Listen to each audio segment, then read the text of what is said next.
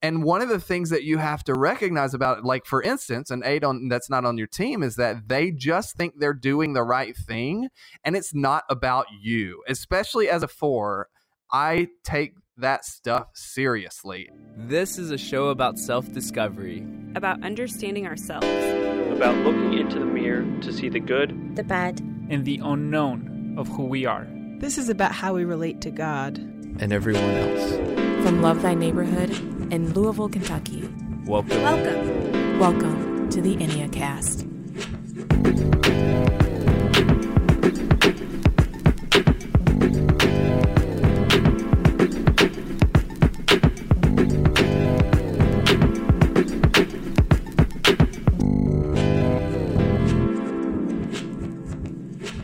Welcome to the Enneacast. I am Jesse Eubanks. And I'm Sam Stevenson. Every episode, we walk you through the Enneagram, and today we're going to be talking about conflict resolution. My favorite topic. Yeah, this this is the stuff that keeps you up at night. Yes, tension, conflict.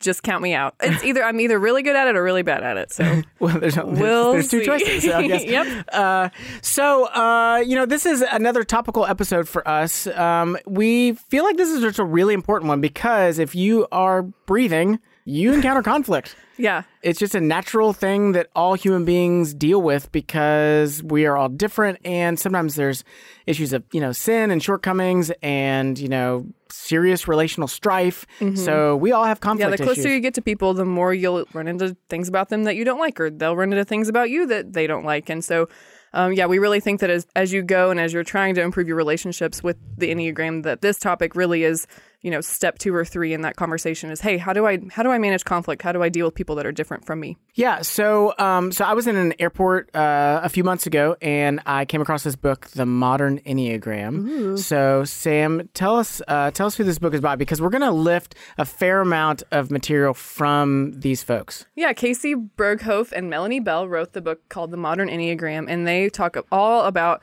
different ways of looking at the Enneagram, Enneagram at work, Enneagram in relationships, different triads that we were, were learning about that we uh, really find fascinating. So we're excited to pull from some of this stuff today in this episode. Yeah, and while you know they're not pulling so much from a Christian perspective in this particular book, but what we really did like is we liked their exploration of the conflict resolution styles. Essentially, in the same way that uh, we've talked about that the Enneagram is broken into three triads, there are also a series of other sort of sub theories. I don't know what to call them, uh, but these sub theories um, essentially say that there are other types of pairings that happen. So there's not just the heart triad, the head triad, the gut triad, mm-hmm. but that there's other types of triads as well. Yeah, so basically this theory or this this outlook on the Enneagram says that whenever you encounter conflict that you'll you'll approach conflict and you'll manage conflict in one of three ways and that that is determined based on your number. And so we'll we'll get to that teaching and we'll try to break those numbers down for you. Um, but yeah, it's super interesting to think about, oh, these people do have some things in common even if they don't belong in the same uh, orientation triad like the head, heart, and gut. So, uh, so three Enneagram types each prefer one of the harmonic styles, and all of the styles have valuable strengths and challenges associated with them.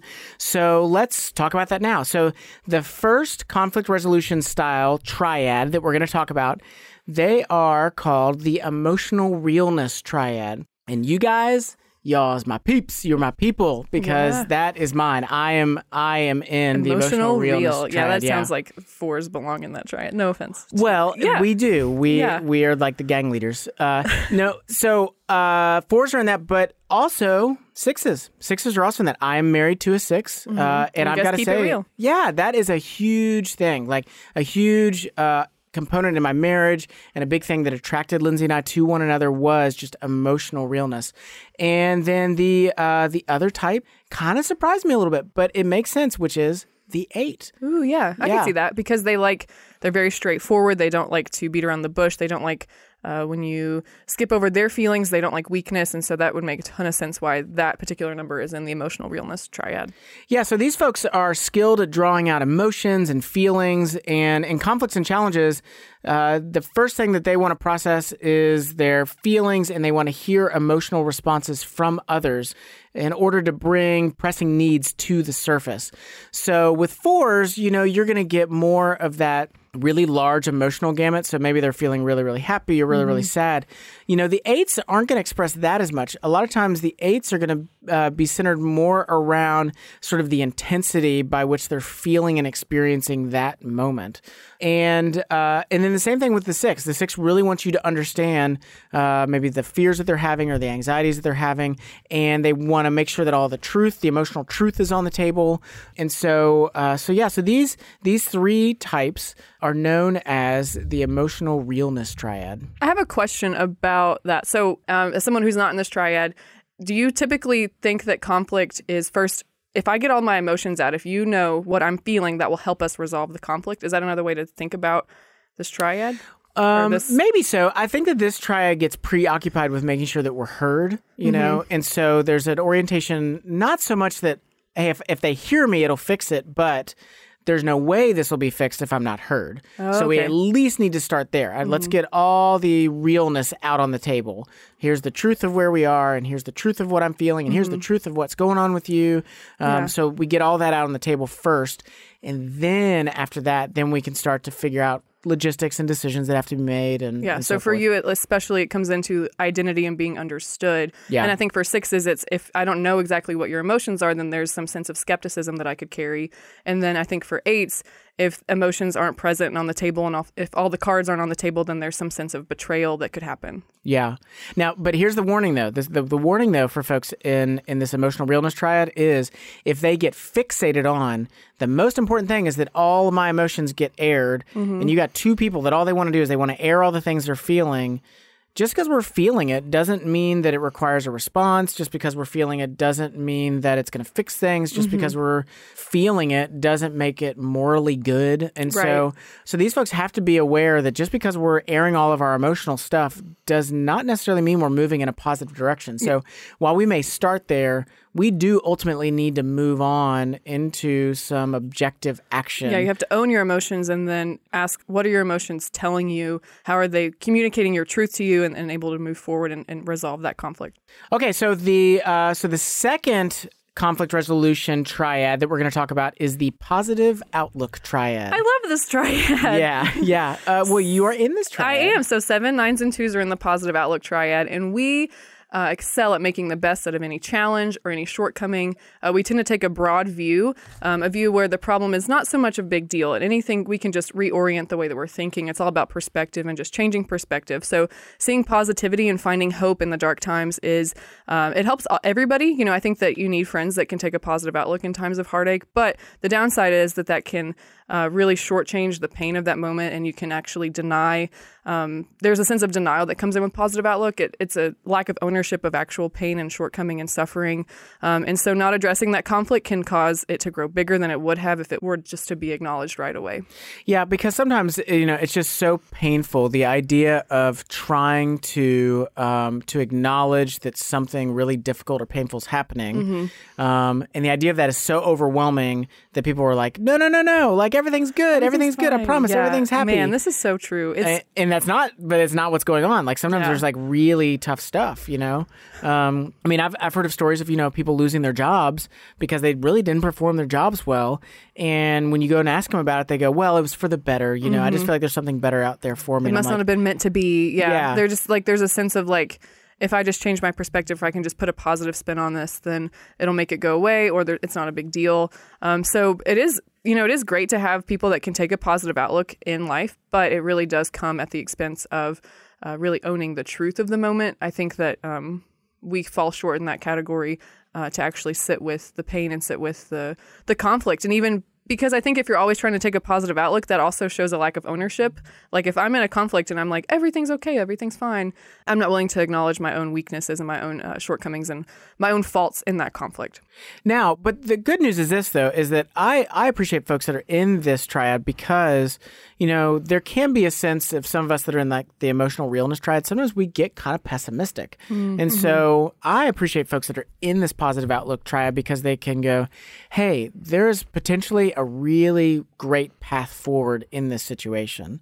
Now, I don't like it when I feel like that is smokescreen, you know, for people not wanting to deal with their issues or mm-hmm. if they're trying to smokescreen me because they want me to sign off on something that's unrealistic. Right. But I do really like it when I feel like it's it's pretty sober. It's the hope genuinely seems to be rooted in the Lord. Like mm-hmm. I love that. I appreciate that. Yeah, I think that it's important to to. I think this uh, conflict style is about uh, perspective and orientation, and if we just change the way we're processing this experience, then uh, we can move forward. And so I think uh, the emotional realness triad, maybe in particular, can kind of err on the side of my emotions are the truest thing about this moment, and the positive outlook can kind of scope and say like, or you know, raise the scope and say, well, what if we just look at it a different way? So yeah, that makes sense. Okay, so that brings us to our final conflict resolution triad, which is known as the competency triad, which neither of us I are in. envy this triad. We are in the really incompetent triads. Great, yeah. Uh, so these folks, these are our ones, our threes, and our fives. They're just natural problem solvers. These folks are people that are oriented around what's the bottom line, mm-hmm. what are the solutions, and what can we do in order to fix this situation. So they are very, very detailed and action oriented. So it's not as much about, hey, I need to express all my emotions, and it's not as much about let's just have a great outlook on things. Mm-hmm. But these folks are about what's the, what's the problem in the assembly line? Just fix the problem and let's get this going again. I feel like all these types are very heady, even though, you know, ones are in the gut triad, threes are in the heart triad. I, I just sense that these people are very analytical, very detail oriented, and very just quick to make decisions and really utilize their skills and their analytic minds. And unfortunately, they also view conflict as if we were to just articulate and be competent about this, then we'll be able to move forward. And so the downside is that they either avoid their actual feelings and emotions, um, so they don't always take their emotional needs into consideration. They just want to try to filter it all through competency and analytical uh, mindsets. And so, um, Yeah, and so sometimes it's really tough for these folks to just sit down and to listen to someone just sort of unpack their emotional stuff because these folks are like, yeah, but what do we need to do? yeah, they're always trying to solve the problem and the puzzle in their mind. And sometimes it's th- the way that you solve it is literally just by sitting with people and being with them. There's not like an action that you need to go do beyond just being present with people. And so these folks can get a little frustrated, you know, if emotions, uh, you know, start to weigh down the process. Um, so, uh, so these are our three conflict resolution triads. So again, we had the emotional realness triad. Those are fours, sixes, and eights. We had the positive outlook triad. That is the sevens, the nines, and the twos. And we had the competency triad, and that is the ones, the threes, and the fives. So, uh, when we come back, we will be talking with our friends from the No Chill Enneagram podcast. We've got Rich Clark and Bethany Perkins here with us, so stay with us. Do issues of poverty and injustice make you feel heartbroken, overwhelmed, or confused? Are you like many young adults who see all of these needs happening around the world, but you just don't know where to start? Well, we can help with that. Love Thy Neighborhood is an urban missions agency for young adults impacting social justice issues, both physically and spiritually. We've helped hundreds of young adults just like you do justice and build better Christian community. We partner with over a dozen nonprofits throughout the city that are on the front lines of causes like crisis pregnancy, homelessness, orphan care, refugees, and more. Or perhaps you want to contribute in a way that's a little bit more behind the scenes. We also have internship tracks in the areas of nonprofit leadership, as well as media and design and visual arts. So if you're between the ages of 18 and 30, head over to our website at lovethyneighborhood.org. Take a look at all of the different causes where you can make an impact. Choose the ones that you're most passionate about, and we will pair you up with an organization where you will make a real difference in real lives. We offer opportunities for a summer or a year. So again, head over to our website, lovethyneighborhood.org, and apply now.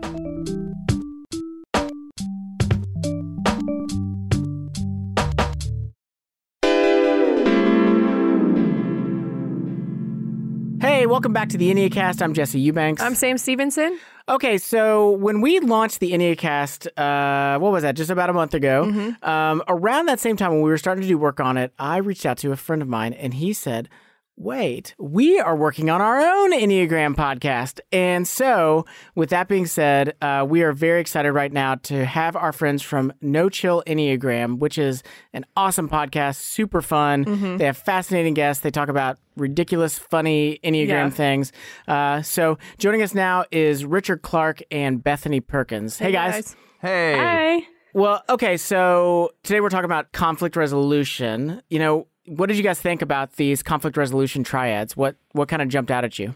I think it's super interesting and I think it's super accurate. Um, I also I think it's really interesting that it's like one number from each of the triads in each stance. That's true. That is that is Yeah. interesting because you would think like the heart triad would be the emotional realness. Yeah, yeah. Oh yeah, that is true.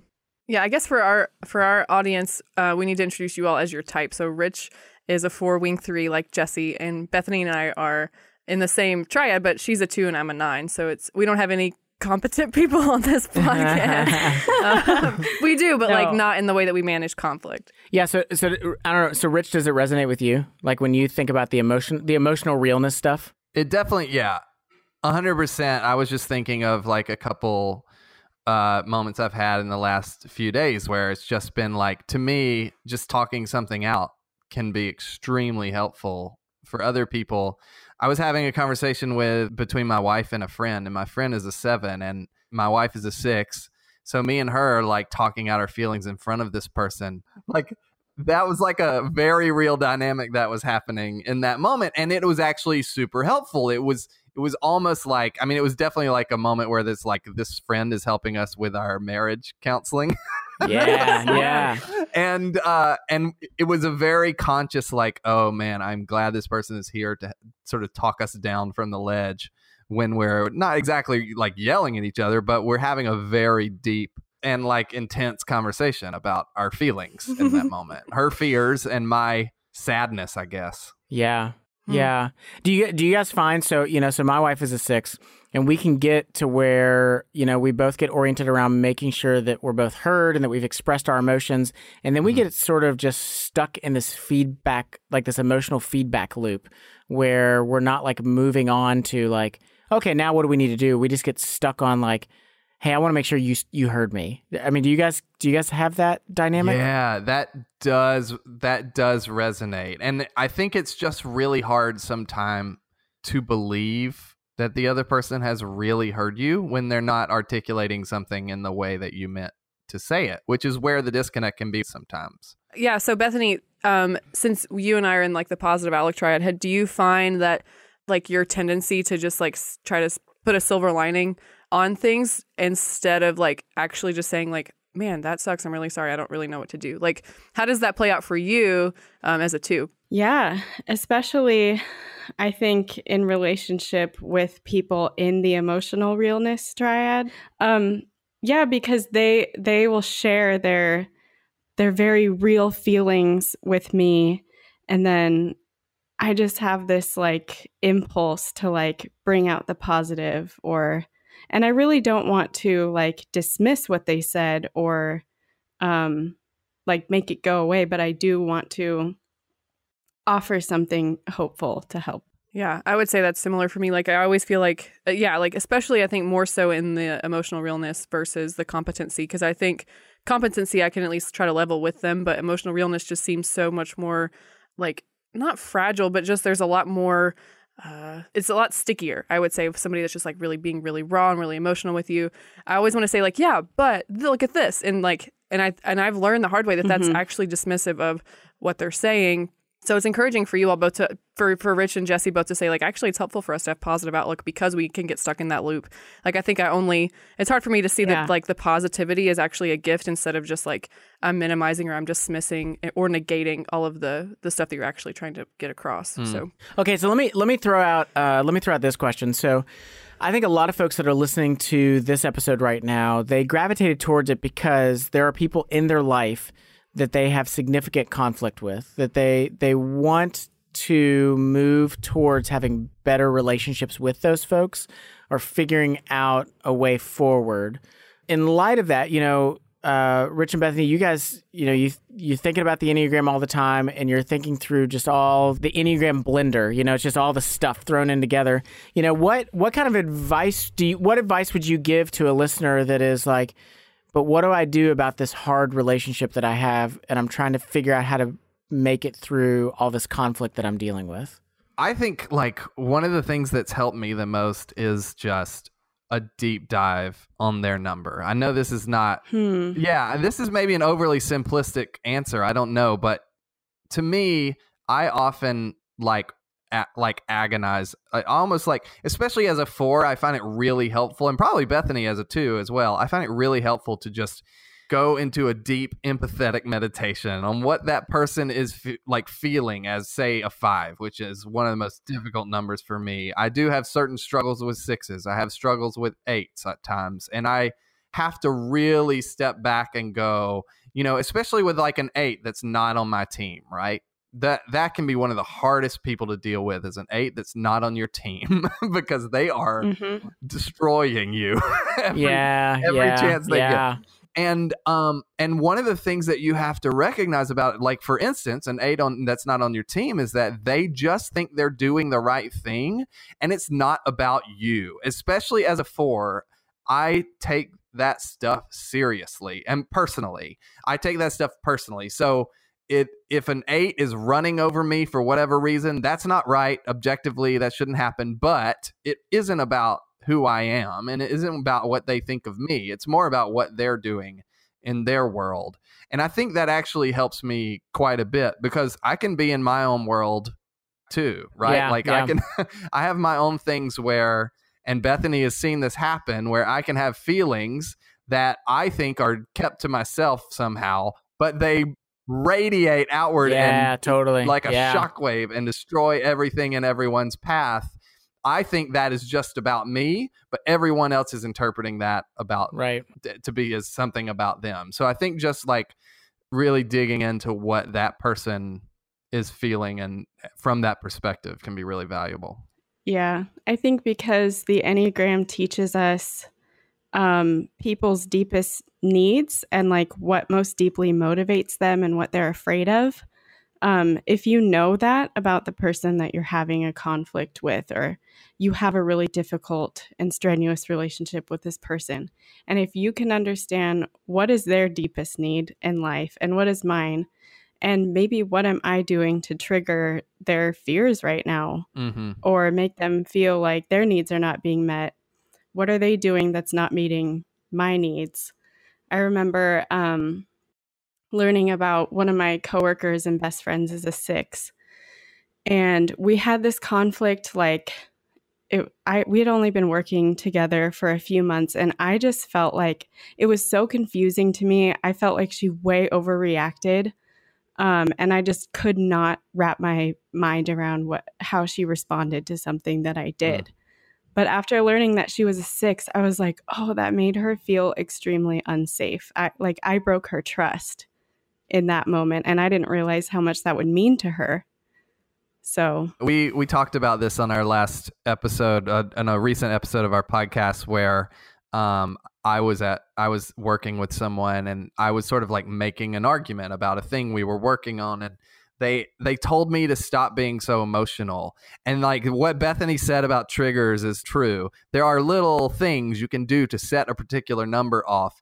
And to, if you want to set off a four who is trying not to be an emotional, Yeah. you just say Mhm. you just tell them not to be an, emo- emotional because that like that's the kind of thing where it's like i'm just being me right now and i'm actually quite restrained at this moment Yeah. Um, yeah. give Totally. me a little credit Yeah, my wife who's a six, if I say to her, hey, just calm down. Oh shoot. Here we go. Like it's on now, you Mm. know, because Yeah. because that's not that's not yep. fair. yeah i got in a really bad habit for a while of of saying chill out to my sixth wife and that was not a good that was not a good pattern And then she said, I have no chill. And then you said, I'll name my podcast that. Right? Is that how that And worked? that's the story of no chill And we'll be right back. JK. Yeah, I think you guys are getting at a good point, though. It really is just taking that time to um, to consider other people's perspectives, and uh, really that is like step one if of resolving conflict. If I could give like a blanket statement of like how do you overcome conflict, it's okay. It's less about me and what I'm experiencing, and more about how can I understand their posture and where they're coming from. Because if I can understand that person, then I'll be able to to understand how they're impacting me and then we'll be able to articulate that and then we'll be able to move forward. And so I think for anybody listening that's attempting to resolve conflict in their in their life or uh, whether it's an active conflict or just thinking about past conflicts they've had, really do try to take that step of understanding what do you know about that person? What are the things that uh, they've shared that that they're passionate about, and what are the pain points and their fears or their uh, you know shame or guilt or whatever it is that they're kind of reckoning with, and can you understand that? And then if you can, what does that come into your relationship with them, and how can you move forward? Yeah, I also think it's important to say though, you know, if we're going to talk about conflict resolution, I feel like it's also important to say that sometimes there really are just impasses. Like there are just No, Jesse, there are can just be solved. No, no. Uh, Don't you can't say that to a knife. that's right. Uh, I- s- I'm saying it. I am contending. because listen, there are just some there are just some relationships in life that like there's just not going to be a way forward. That that just there's a certain level of of brokenness and that could be abuse of trust, that could Yeah. be uh you know manipulation, that could be that the other person is just in a state of dishealth and maybe so am I, you know, where there are just some people I just need not to have in my life for everyone's betterment. Right. And and some people just need to know like there's there's just times where you got to let some people go. And that's super super hard. Like but what was a journey for me was coming to the realization that the Lord loves everybody uh, and he wants to bring transformation to people's lives, but not everybody is my burden to carry. like yeah. there are certain relationships that I'm called to, but there are also certain ones that I know definitively he has asked me to relinquish and to let go. Um, to entrust him with that Yeah, instead of he's bearing got the it. burden. Yeah, it's a. I think it comes down to boundaries and what is mine to own, what is on them. And yeah, I think when we talk about relationships, there is there needs to be that balance of just understanding realistic expectations. I think too is a really good. Um, like lens and scope to think about when we're talking about relationships of okay what's realistic given that person and given our history yeah, yeah. I don't know if you guys have noticed this, um, but I have noticed. I I feel like certain numbers are better at letting go of relationships or even just decisions that other people make that aren't their responsibility than others. So as a Mm. four, I can super do that. Like it's not Yeah. a problem for me to sort of withdraw from a situation if it's not right in front of me or it's not affecting my emotional state. Yeah. Um, but then also if it is, like I'm stuck there, you know. Um, and I think like I think there are other numbers that have a problem like seeing something that you know, like a one is a great example. Like a one seeing a person being immoral, they're gonna they're gonna freak out over that, even when they can do nothing about it, right? yeah. Yeah. Um, well, even like I'm listening to you say that as a two and letting go of relationships and and I'm Mm. like, ah, like my stomach hurts.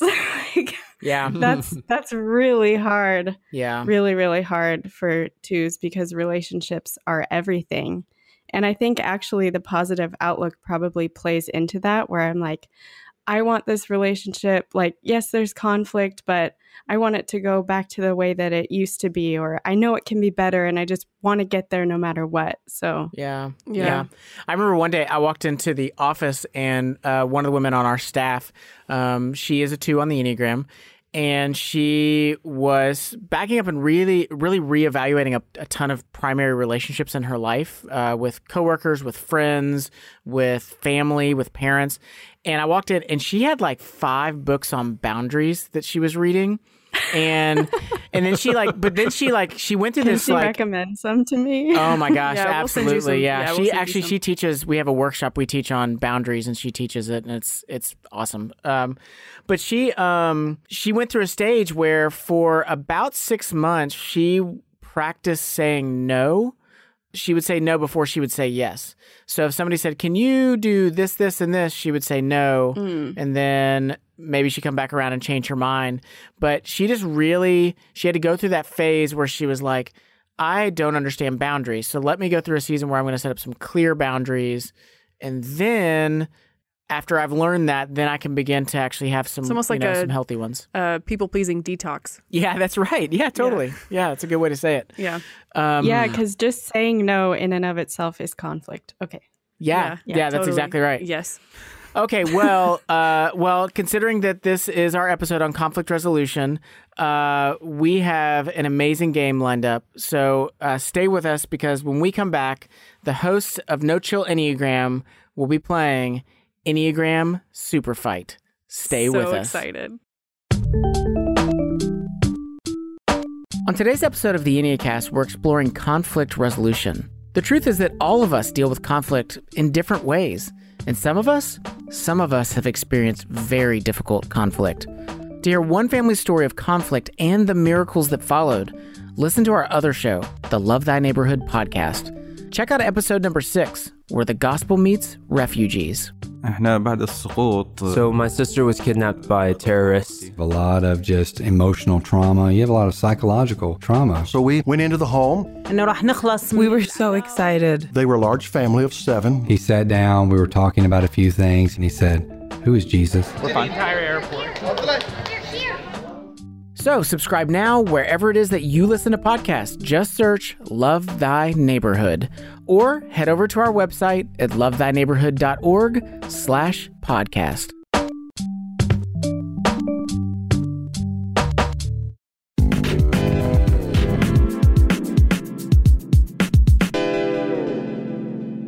Hey, welcome back to the Enneacast. I'm Jesse Eubanks. And I'm Sam Stevenson. And right now, we're going to play Enneagram Super Fight.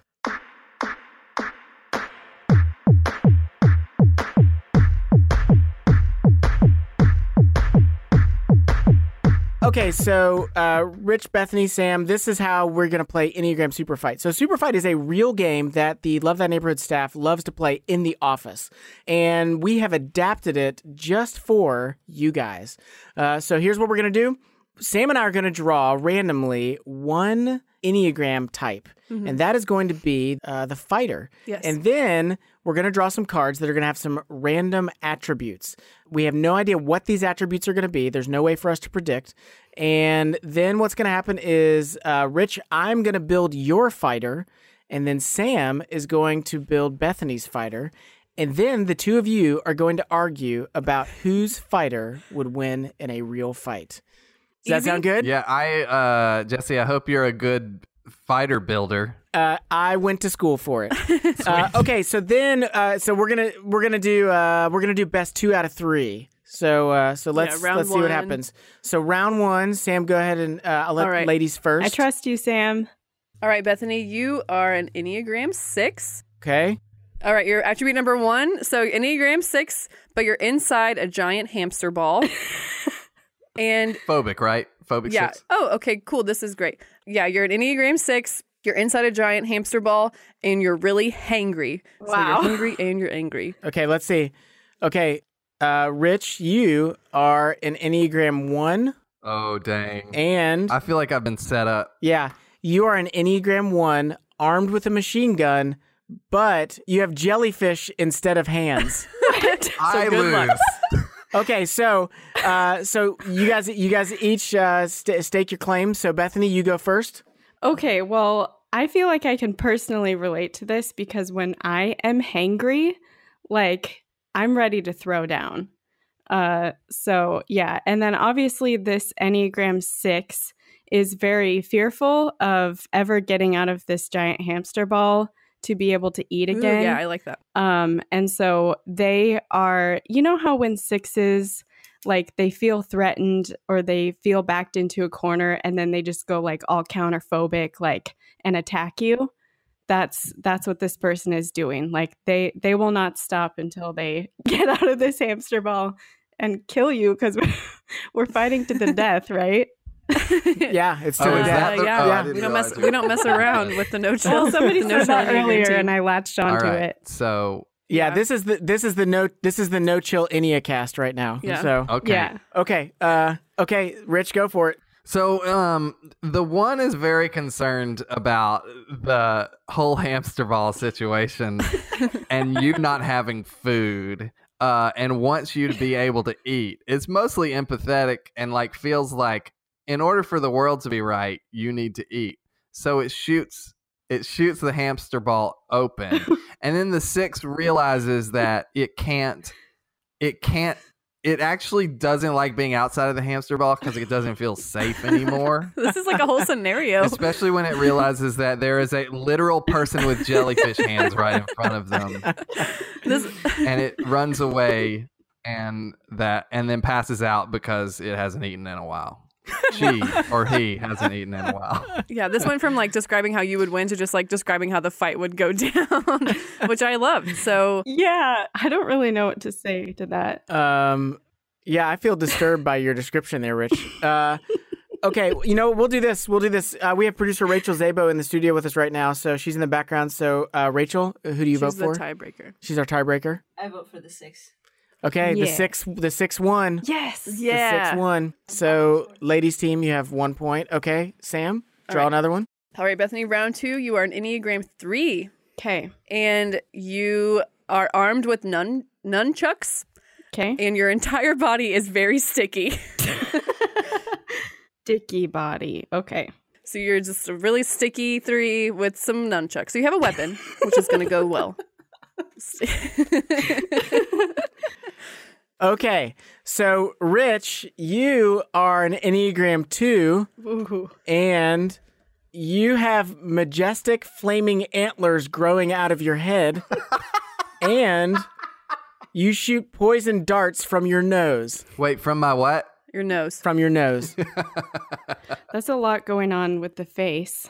I know it feels it feels like he should have been an Enneagram four. That's a very All right. unique little creature Yeah. right I'm there. ready. Okay, okay, Yeah, Rich, go them for it.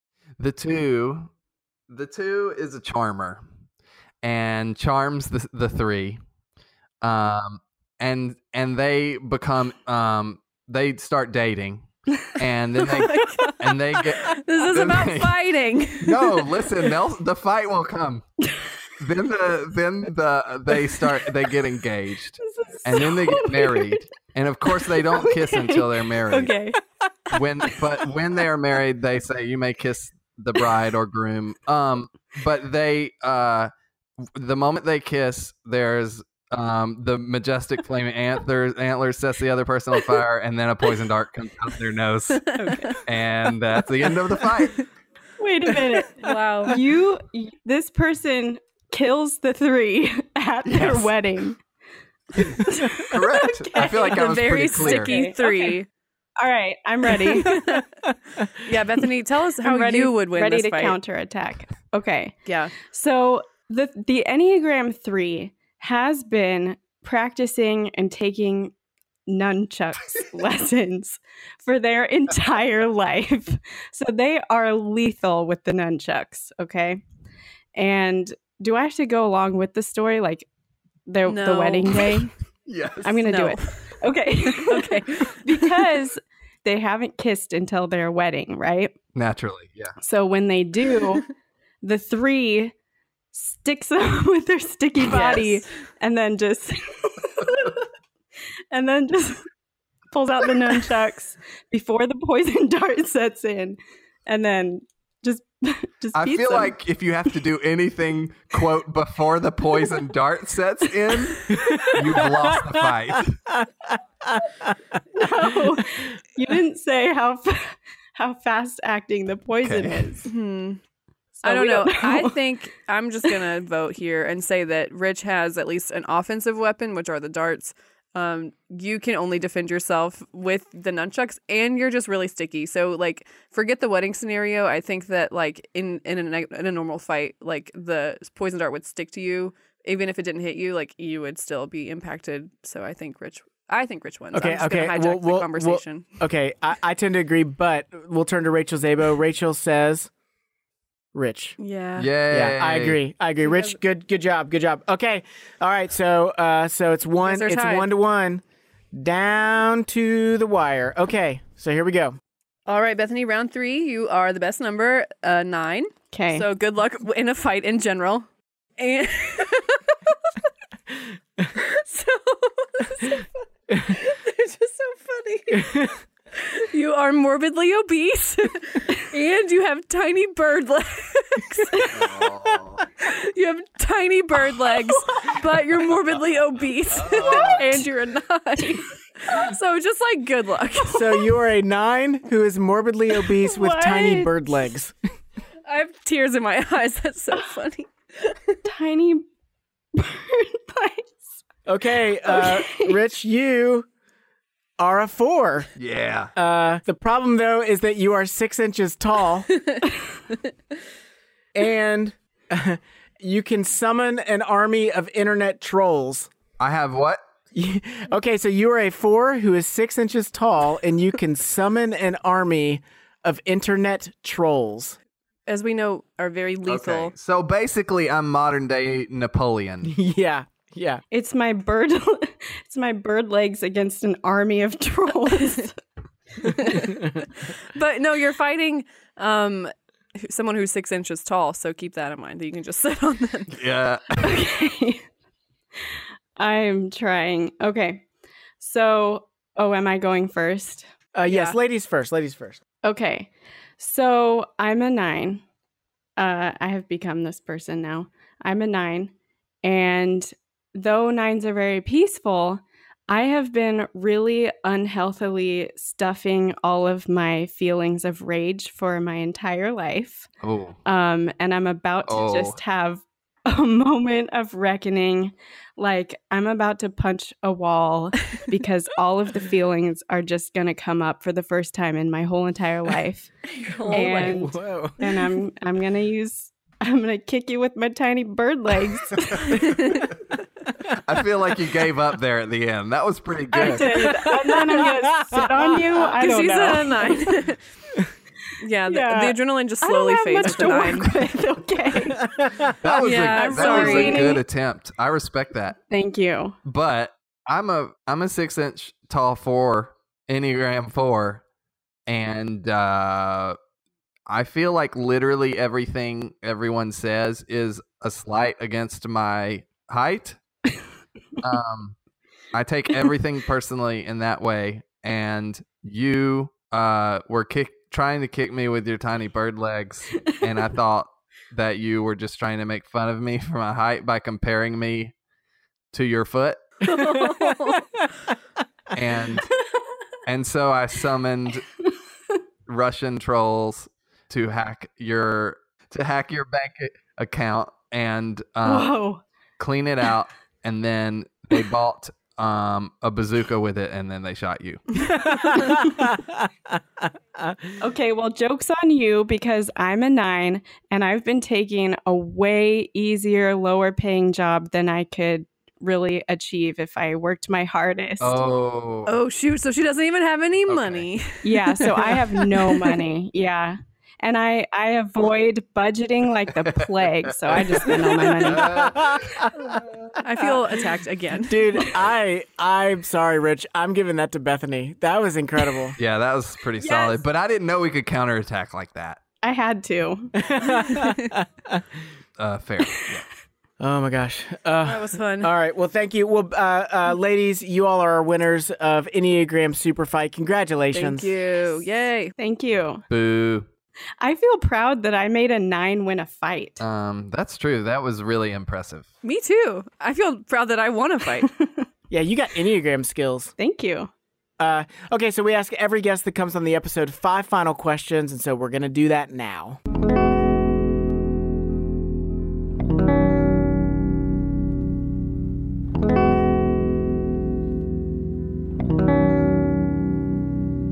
Question one. So we're gonna ask both of you. Um, Bethany you can go first. Um, what actor or actress would play you in a movie?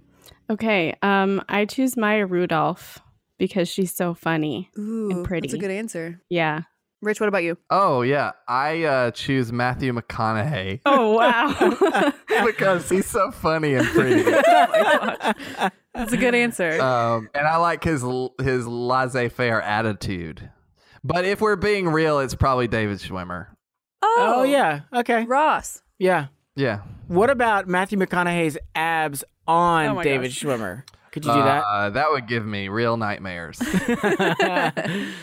uh, okay, so next question. Uh, if you had a phone that could call your 21 year old self, what would you say to them about conflict?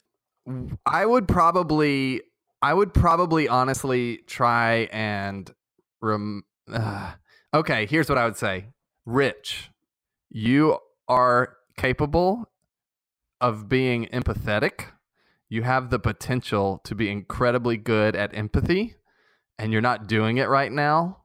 And it's going to help you in your life if you do that. It's going to help you with conflict to actually stop and consider what other people feel as opposed to just yourself. Yeah, that's good. Bethany, what about you? Uh, okay.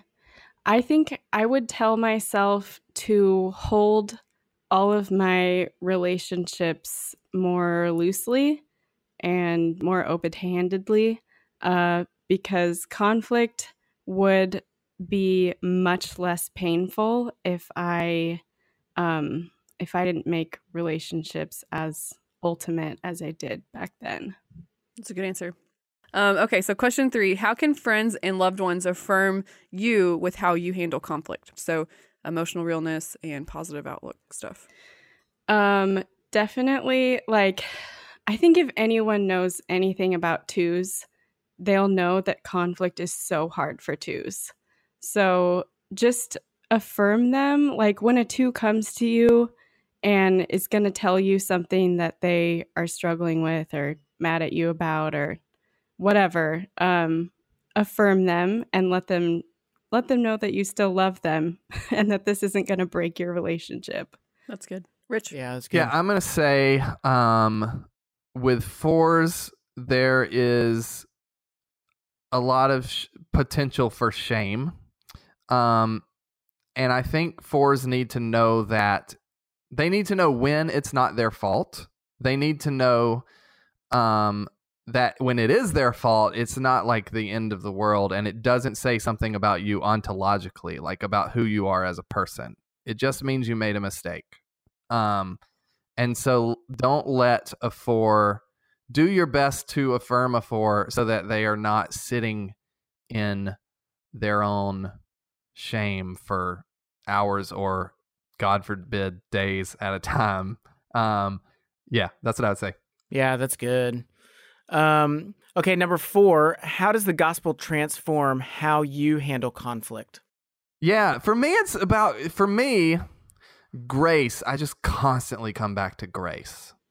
I think that God has Mm. shown us so much, so much grace. I mean, it's kind of silly to even like try and quantify it.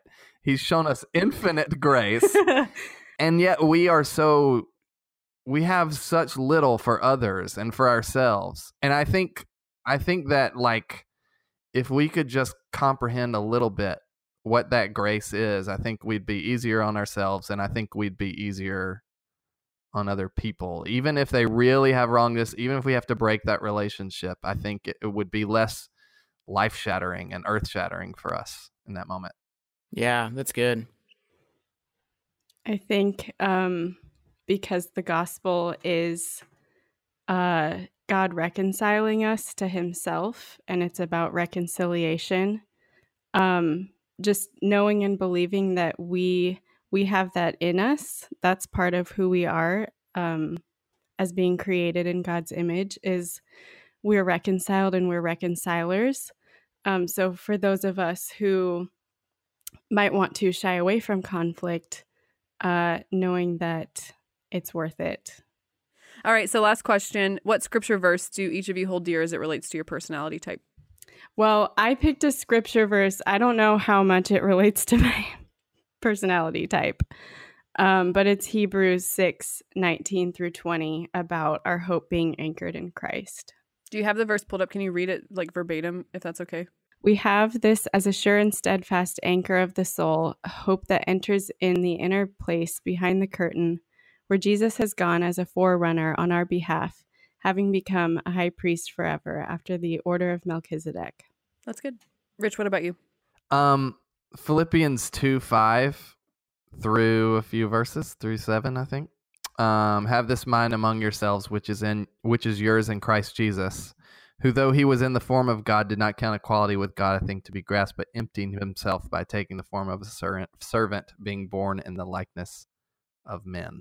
I find that like act of humility really inspiring and uh, convicts me all the time. yeah, yeah. Well, thank you guys. It's been awesome having you guys on today. Thank you guys so much for joining us. Yeah, thank you. We loved it. It was fun. Okay, so here's the other thing. If uh, if listeners haven't actually caught on to this yet, but we are actually also guests over on the No Chill Enneagram as well. So uh, so make sure that you head over and check out No Chill Enneagram. It's a place to go completely completely become the deepest Enya nerds that you want to be. Um, so, All your uh, so you dreams can. come true at the No Chill Enneagram. That's right. Uh, so subscribe to uh, the No Chill Enneagram uh, wherever it is that you listen to podcasts.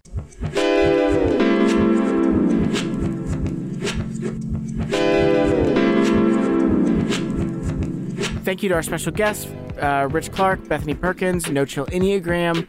Also, thank you to Crosspoint Ministry that trained us in the Enneagram. They do amazing work. They have a ton of incredible retreats that are going to impact your life and make a huge difference. Uh, the book that we referenced earlier is The Modern Enneagram by Kacie Berghoef and Melanie Bell. Uh, the game that we played is Super Fight. You can learn more by going to superfightgame.com. Our show is a production of Love Thy Neighborhood. Love Thy Neighborhood provides social action internships supported by Christian community for young adults ages 18 to 30. Serve for a summer or a year. Grow in your faith and life skills. Learn more at lovethyneighborhood.org. Today's episode was produced by myself and Sam Stevenson. Uh, engineering and editing by Rachel Zabo. Music for today's episode comes from Murphy DX. I'm Sam Stevenson. And I'm Jesse Eubanks. Remember, the eye can see everything but itself. Find people to journey with you because you were created for community.